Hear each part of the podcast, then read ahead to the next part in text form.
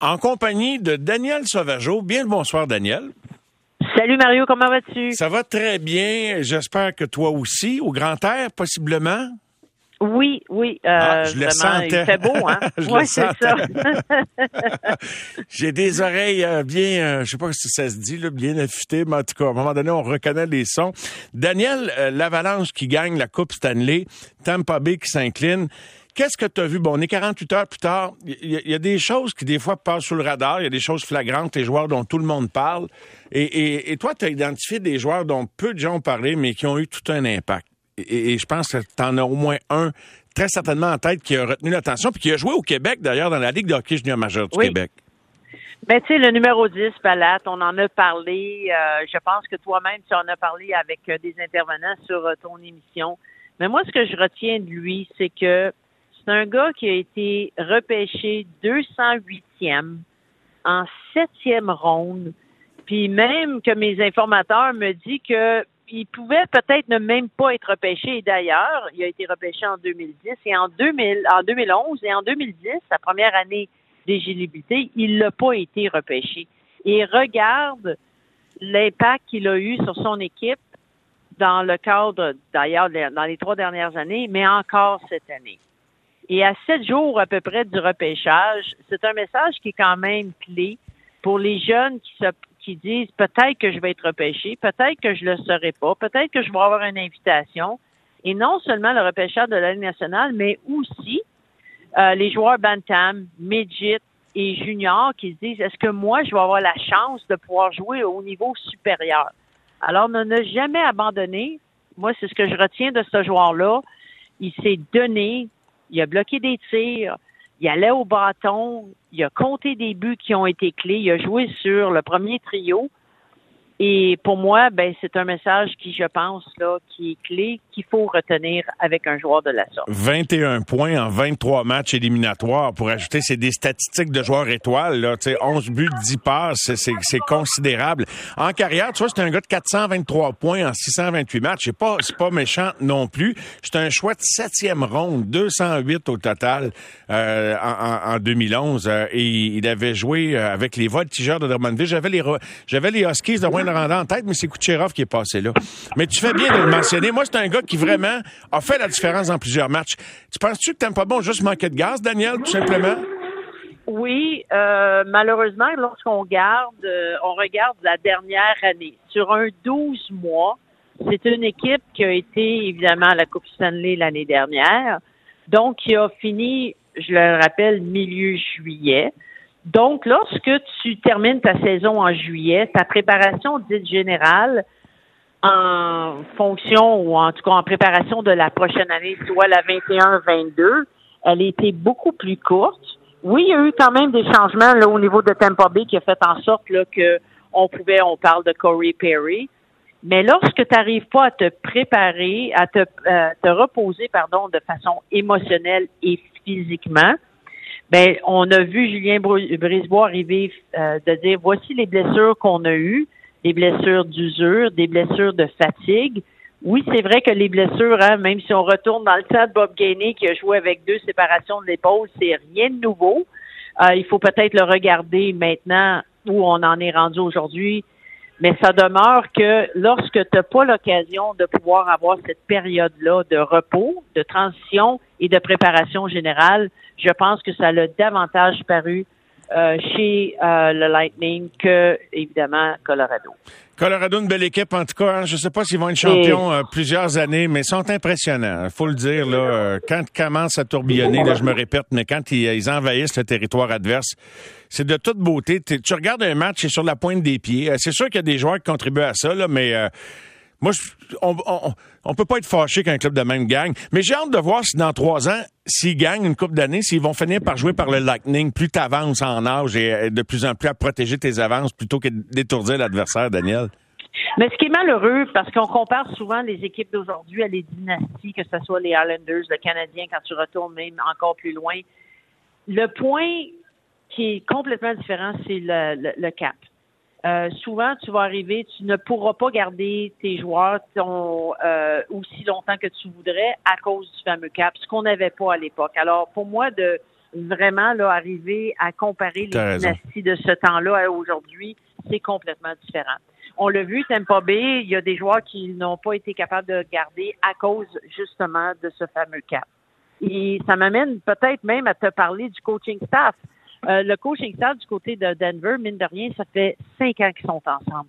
Tu sais, d'apprendre à te parler, d'apprendre à gagner via les défaites, de dire qu'est-ce que tu as besoin, qu'est-ce que tu n'as pas de besoin, de d'arriver à créer des débats de réflexion qui permet de dire moi ça c'est le type de joueur que j'aime, toi c'est le type de joueur, moi j'y crois en lui, je crois pas en lui parce que là on parle de repêchage, mais comme on sait euh, ce n'est vraiment pas une science là qui est exacte et c'est souvent dans ton gut feeling qui va te, t'amener à dire, ben, ce joueur-là a beaucoup plus de potentiel que l'autre dans deux ans, dans trois ans, dans quatre ans. Puis on sait, hein, euh, c'est euh, les, les, joueurs qui sont repêchés euh, en trois, quatre, cinq, il y en a autant que dans la ronde 1, 2, 3, d'une certaine façon.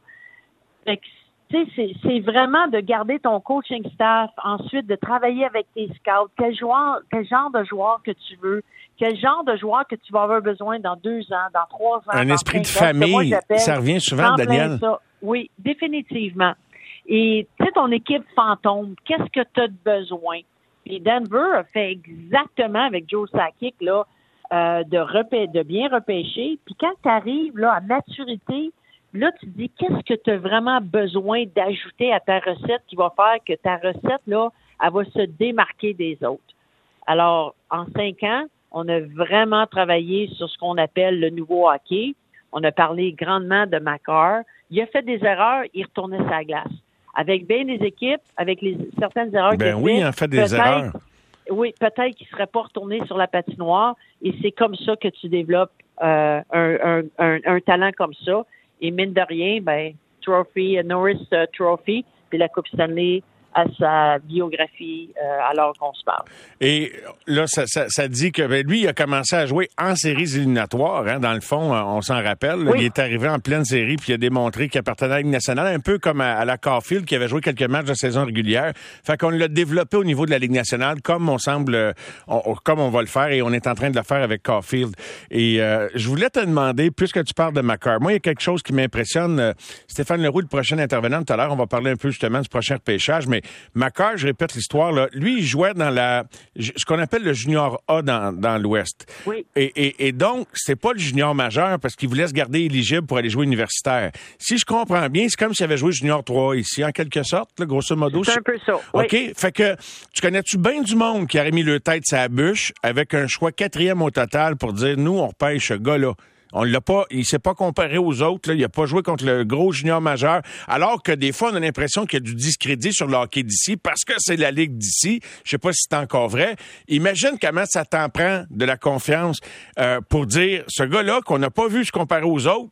Il est notre quatrième choix total. Puis on l'aurait repêché premier si on avait repêché premier. Et là, je me, je me relance la question. Je sais pas si Kent Hughes et Gorton et, et la gang du Canadien peuvent avoir eu un coup de foudre avec quelqu'un dont on ne parle pas tant en ce moment. Mais je me rappelle de t'avoir dit il y a quelques semaines, le Canadien va nous surprendre. Que ce soit le premier ou dans les choix subséquents, évidemment.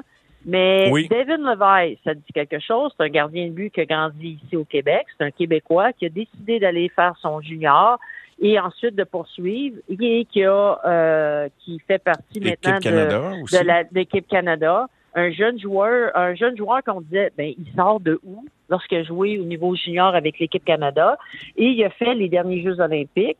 Alors, on va voir de plus en plus de ce genre de cheminement-là que les joueurs vont, euh, gardiens de but, on sait que c'est euh, la maturité encore plus tard qu'un joueur de défense et évidemment un joueur de, centre, euh, de centre d'un joueur d'avant.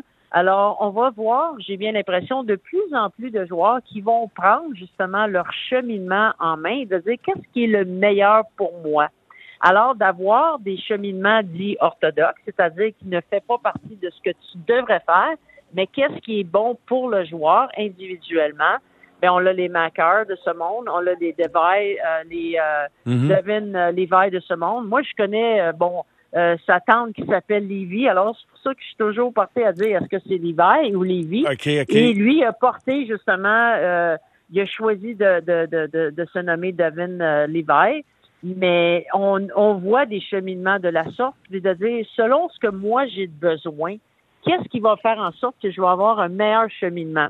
Mais Daniel, Joey Juno, dans le temps, il avait dit, oui, oui. Joey Juno, il avait dit, moi, si je suis assez bon aujourd'hui pour faire la ligne nationale, je vais être assez bon dans un an ou deux. Et il avait pris un cheminement plus euh, au niveau de l'université.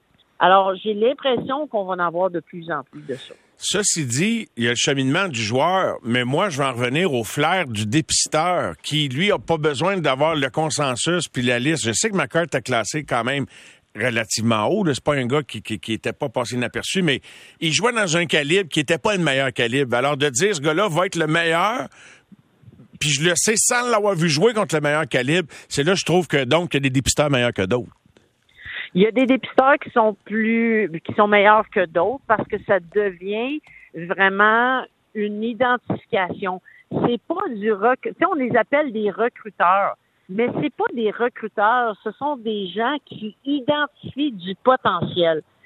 Où, est-il aujourd'hui? Puis qu'est-ce qu'il peut devenir dans un environnement que nous, on va lui offrir? Et malheureusement, l'environnement du Canadien peut être bien différent que l'environnement de Tampa ou de Denver, qui est pas dans ta ville, qui est un profil complètement différent. Donc, l'identification du joueur vient en premier par rapport à comment qu'on va l'encadrer.